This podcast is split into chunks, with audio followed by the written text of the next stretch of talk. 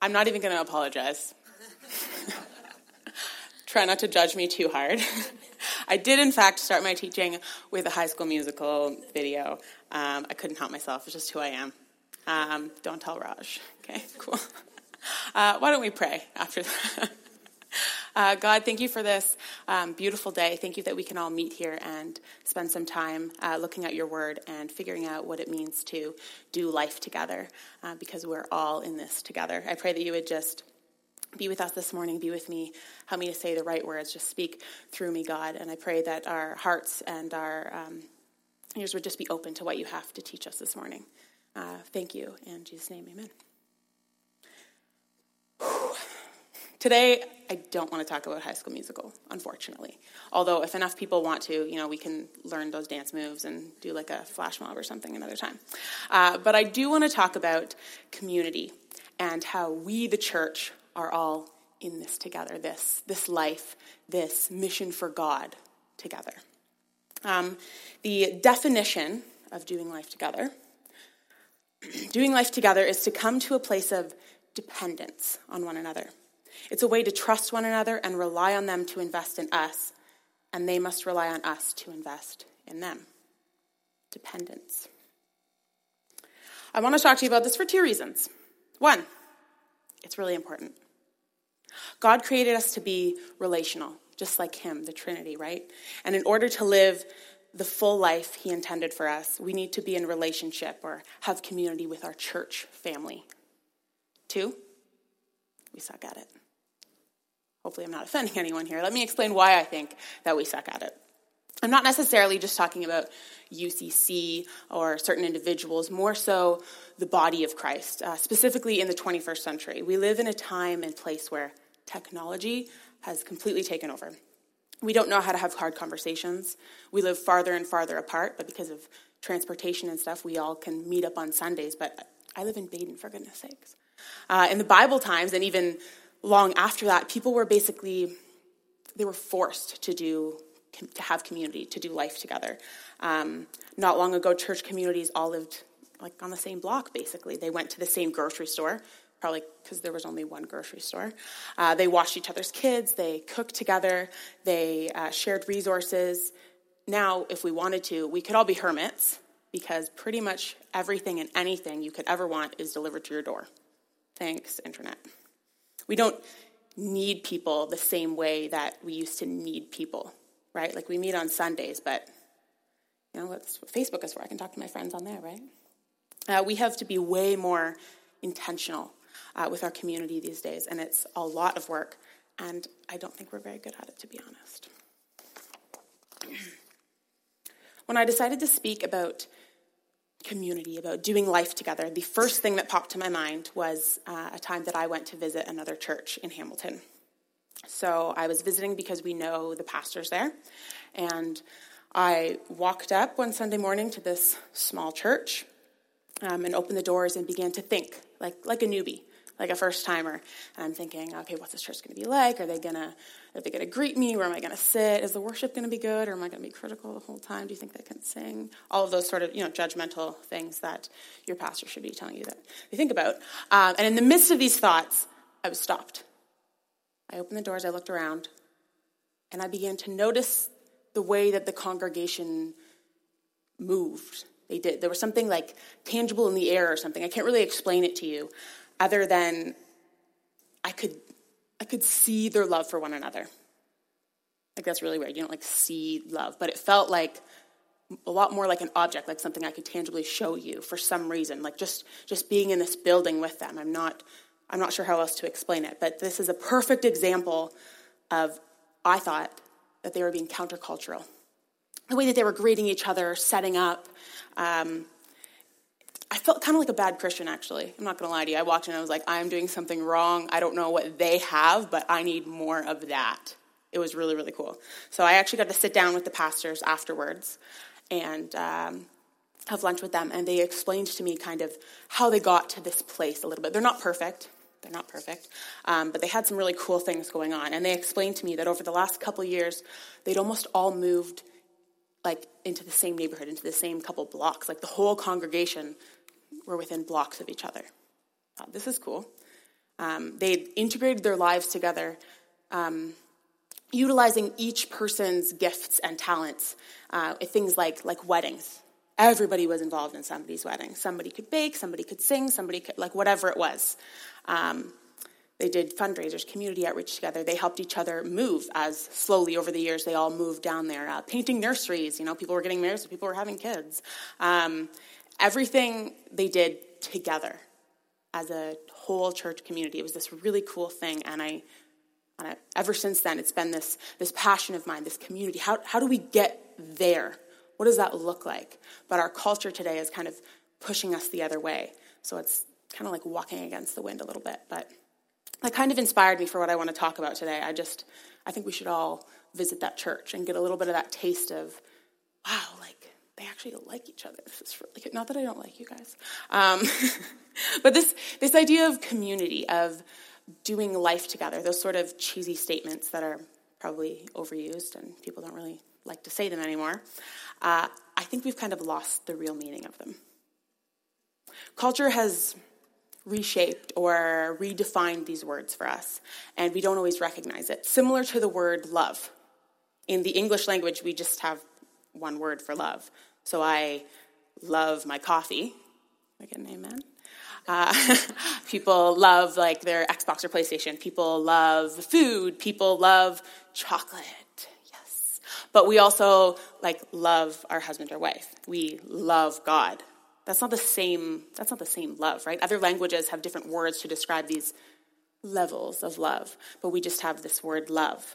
And I think the same kind of goes for, for community. We've we've wrecked it. We've changed the meaning of the word a little bit. We've taken a a lifestyle and we put it in a box that we can check off if we go to Sunday morning service or if we go to a, a Bible study or a small group. Check, I have community, no problem. I think that we've all heard people or maybe ourselves say, you know, I'm a part of a community. I meet on Wednesday nights. I have a, I have a small group. We do a Bible study. You know, we, we share our feelings. I'm definitely guilty of that. Uh, but I think that we're called to more than that. Something deeper, something, something raw, and something difficult. After taking a bit of a, a look see at uh, Stats Canada, I found a few interesting things. Um, married people, for example, are the least likely to commit suicide. Perhaps because they have another person, a small taste of that, that community, that, those, that relationship that we're designed to have. Not that we all need to get married, but they have that, that community, that's somebody there, right? That's a, a vulnerable, raw relationship. The most common age of people committing suicide is middle aged people. Interesting. They define middle aged as um, 40 to 59 years old. And during that age, you're most likely working full time. Uh, this is the age when you're most likely um, like least involved in social activities, and your children are becoming more independent and having their own lives. So you're having less community during this time. Now I'm just kind of speculating, but there seems this seems to be these are some truths that I see here. Um, and if you don't agree with me, you can talk to me after. But I mean, these are, I'm not saying every single person there just needed more community and that would have been the solution, but these are some interesting thoughts. I'd like to share a story with you, if that's all right. An anthropologist studying the habits and customs of an African tribe found himself surrounded by children most days. So he decided to play a little game with them. He managed to get candy from the nearest town and put it all in a decorated basket at the foot of a tree. Then he called the children and suggested they play a game. When the anthropologist said, Now, the children had to run to the tree, and the first one to get there could have all the candy to him herself. Sounds like a good game. I want in. Just push the kids. No. So the, so the children all lined up, waiting for the signal. You can feel the anticipation, right? They're like six year old, ready to like, you know. And when the anthropologist said, now, all the children took each other by the hand and ran towards the tree together. They all arrived at the same time, divided up the candy, sat down, and began to happily munch away. The anthropologist went over to them and asked why they had all run, run together when any one of them could have had all the candy to themselves. The children responded, Ubuntu. How can any one of us be happy if all the others were sad? Ubuntu is a philosophy of African tribes that can be summed up as I am what I am because of who we all are. I am what I am because of who we all are. Bishop Desmond Tutu gave this um, explanation in 2008. One of the sayings in our country is Ubuntu, the essence of being human. Ubuntu speaks particularly about the fact that you can't exist as a human being in isolation. It speaks about our interconnectedness. You can't be human all by yourself. And when you have this quality, Ubuntu, you are known for your generosity. We think of ourselves far too frequently just as individuals, separated from one another, whereas you are connected, and what you do affects the whole world. When you do well, it spreads out for the whole of humanity. This is the true spirit of human development and cause of human evolution. Ubuntu. Once again, we are proud to say Ubuntu. I am what I am because of who we all are. This is not a story as such, but a feeling to be expressed. What a beautiful picture that paints for us. When, when he talked about um, that we're not just individuals separated from one another, that brings me right back to, to culture, to social media, to these subtle ideas that are, are put in our minds every single day about, like, you do you, and I'm going to do me. And, you know, that this works for me. Religion, it doesn't matter what the topic is. You know, I'll do, that's, that's good for you, but I'm going to do me. And I'm going to wear what I want, and I'm going to say what I want. It's very me, me, me, me, me, iPhone. Just saying. Uh, and it's all, it's all about us. We're very selfish. We're very focused on, on us and our things. Um, but when he, when he spoke to, we, we think of ourselves far too frequently as individuals, separated from one another. But we really are connected, and what the things that we do do affect other people, do affect our community. And I think we've been brainwashed a little bit, and we need to remind ourselves what we were created for. Uh, if you have your Bible this morning, uh, I'd like you to turn to Romans 12, 4 to 5.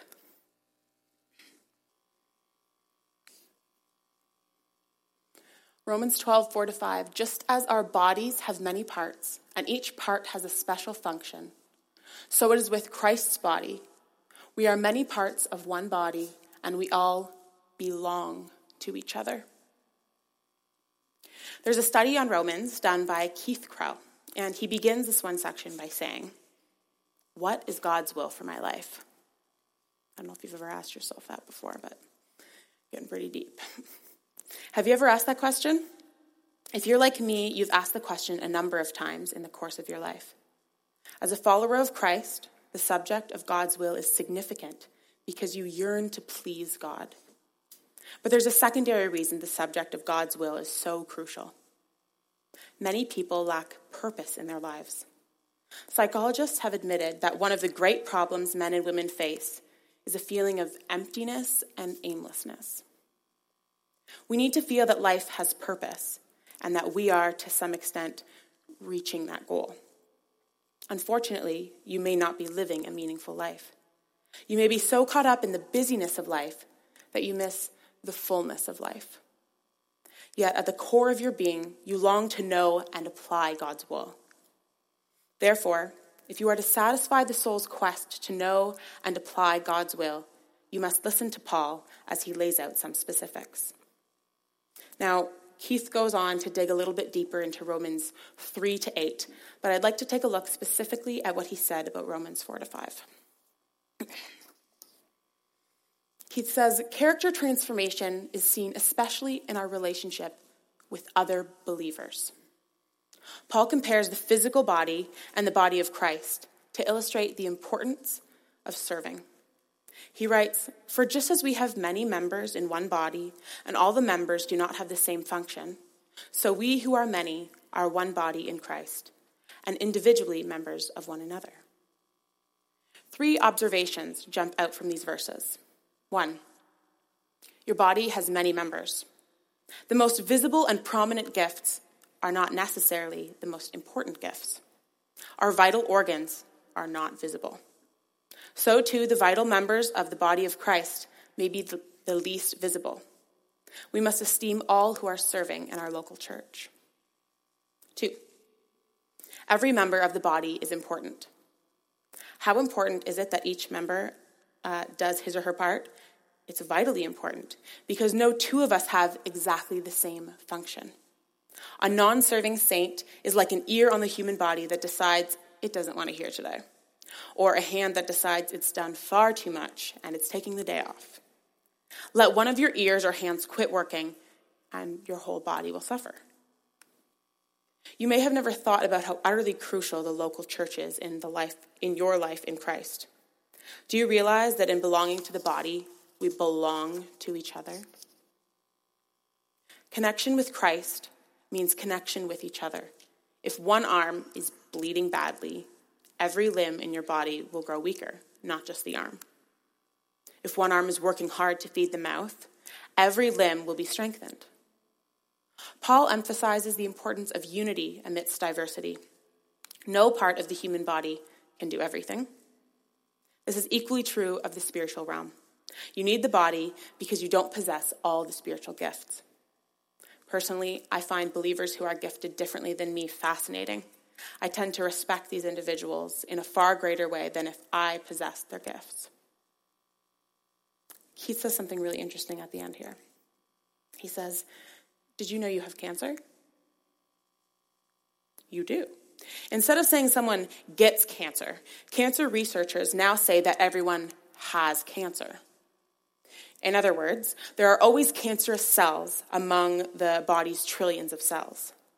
Our health goal is to continually strengthen the body's immune system our God given shield of protection so that rogue cells can be overcome and eliminated, removing their opportunity to multiply and spread. We can apply the same strategy to maintain spiritual health. The spiritual body is only as healthy as its weakest part, or the local church is only as healthy as its weakest member. Physically and spiritually, we are on a lifelong quest to strengthen every cell in our body and every member of Christ's body. So, how are you doing in your service?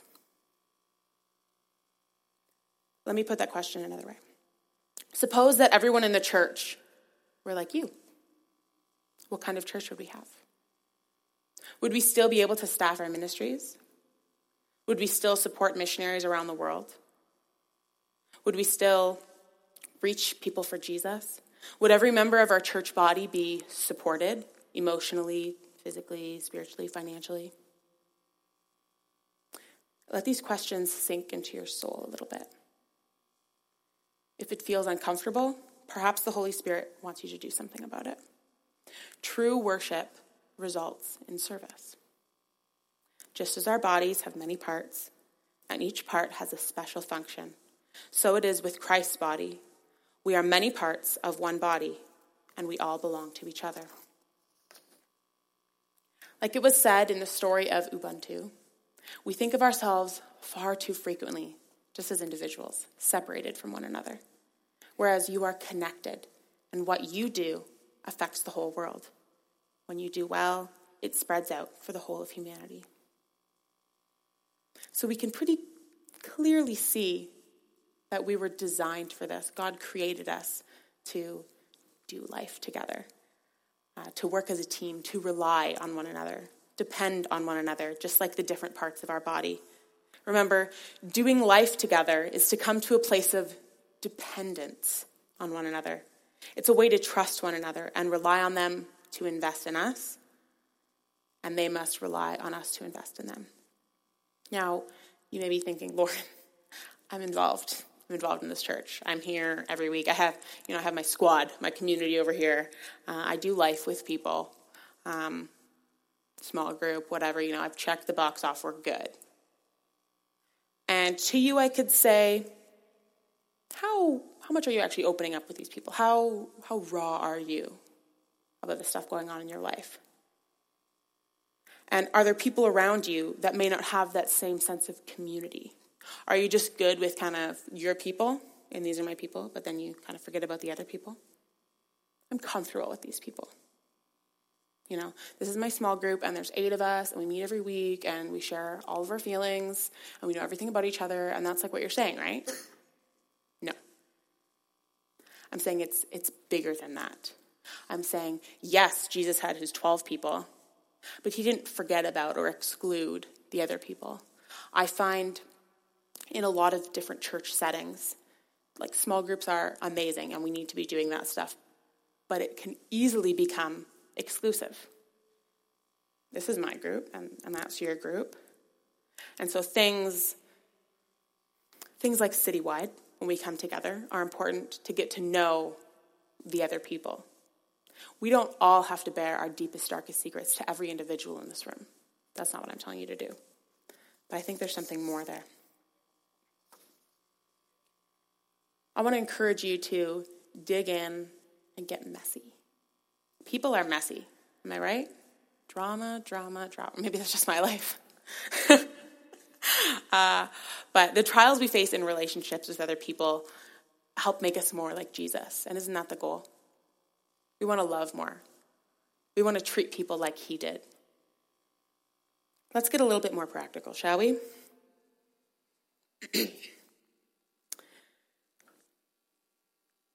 Hello? There's a couple things that we can do, and this is not the like be all end all list of things. I just wanted to give you a couple practical things that maybe you could take away from this. Number one, if you are not already involved at UCC, but this is what you call your home church, I would challenge you to find a way to get involved. Um, that can mean a number of things uh, setup, greeting, prayer team, kids, outreach, tech, uh, the list could go on. If you would like to get involved in some way, shape, or form, please talk to myself or somebody else with a name tag, and we would love to get you more involved here. Great way to, to meet more people, to, to serve. Um, two, make a new friend. Talk to people. Take a second Sunday, like today, to really learn about someone new. So out in the lobby, uh, maybe you did. Maybe you met someone new and you said, "Hi, my name's Lauren. Hi, my name's Flo. Okay, cool. Why are you here? Have you been here before?" And the conversation kind of ends.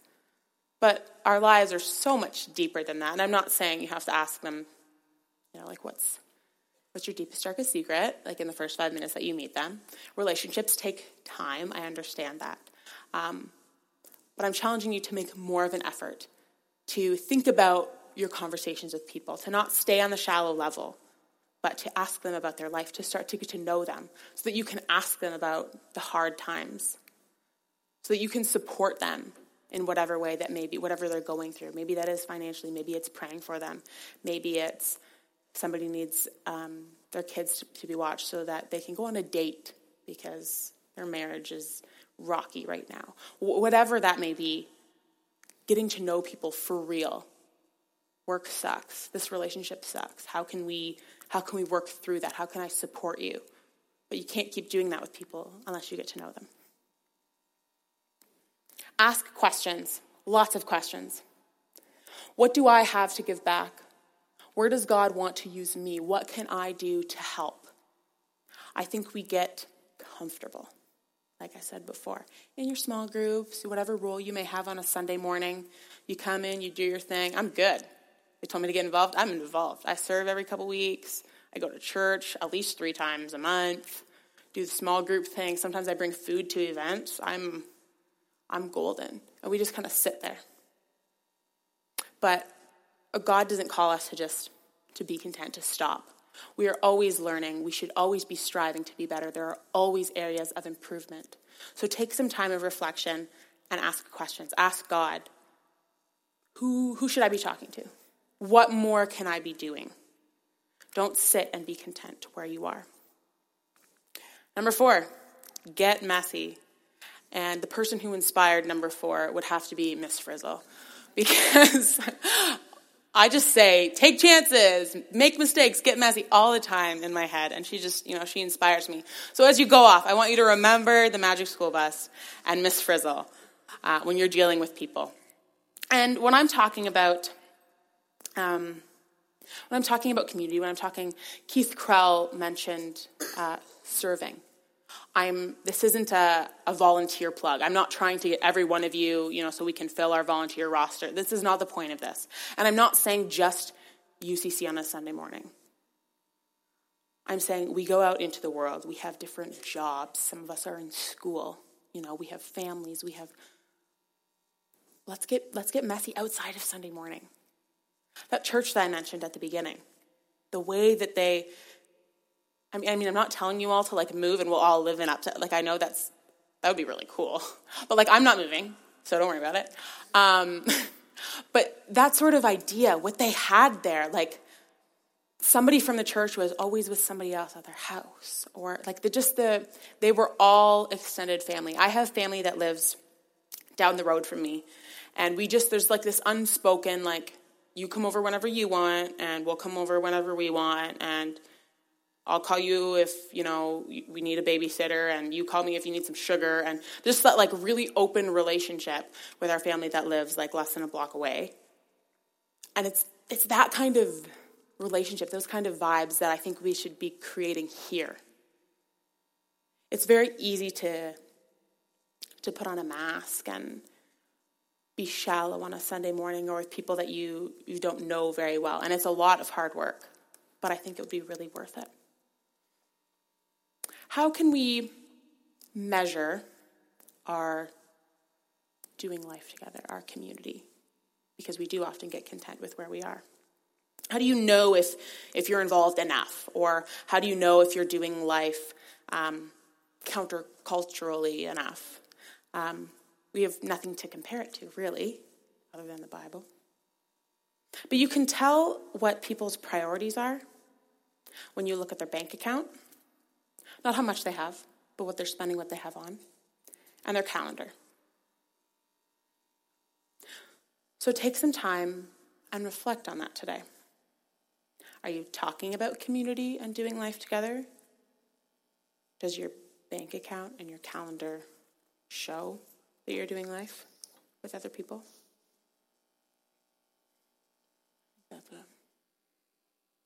Cool. I don't want, I feel like community is talked about a lot. This is Uptown Community Church. Um, but I wanted to talk about this because it's so it's so important to me. I mean, I know I'm an extrovert, so maybe it comes a little bit easier to me. But I just think journeying through life is hard. And I'm and I'm young, and I'm sure there's much more trials and difficult things to come. And already I know that life is hard. It's not it's not pretty, it's not simple. And in this culture where we live, being a Christian can be really hard.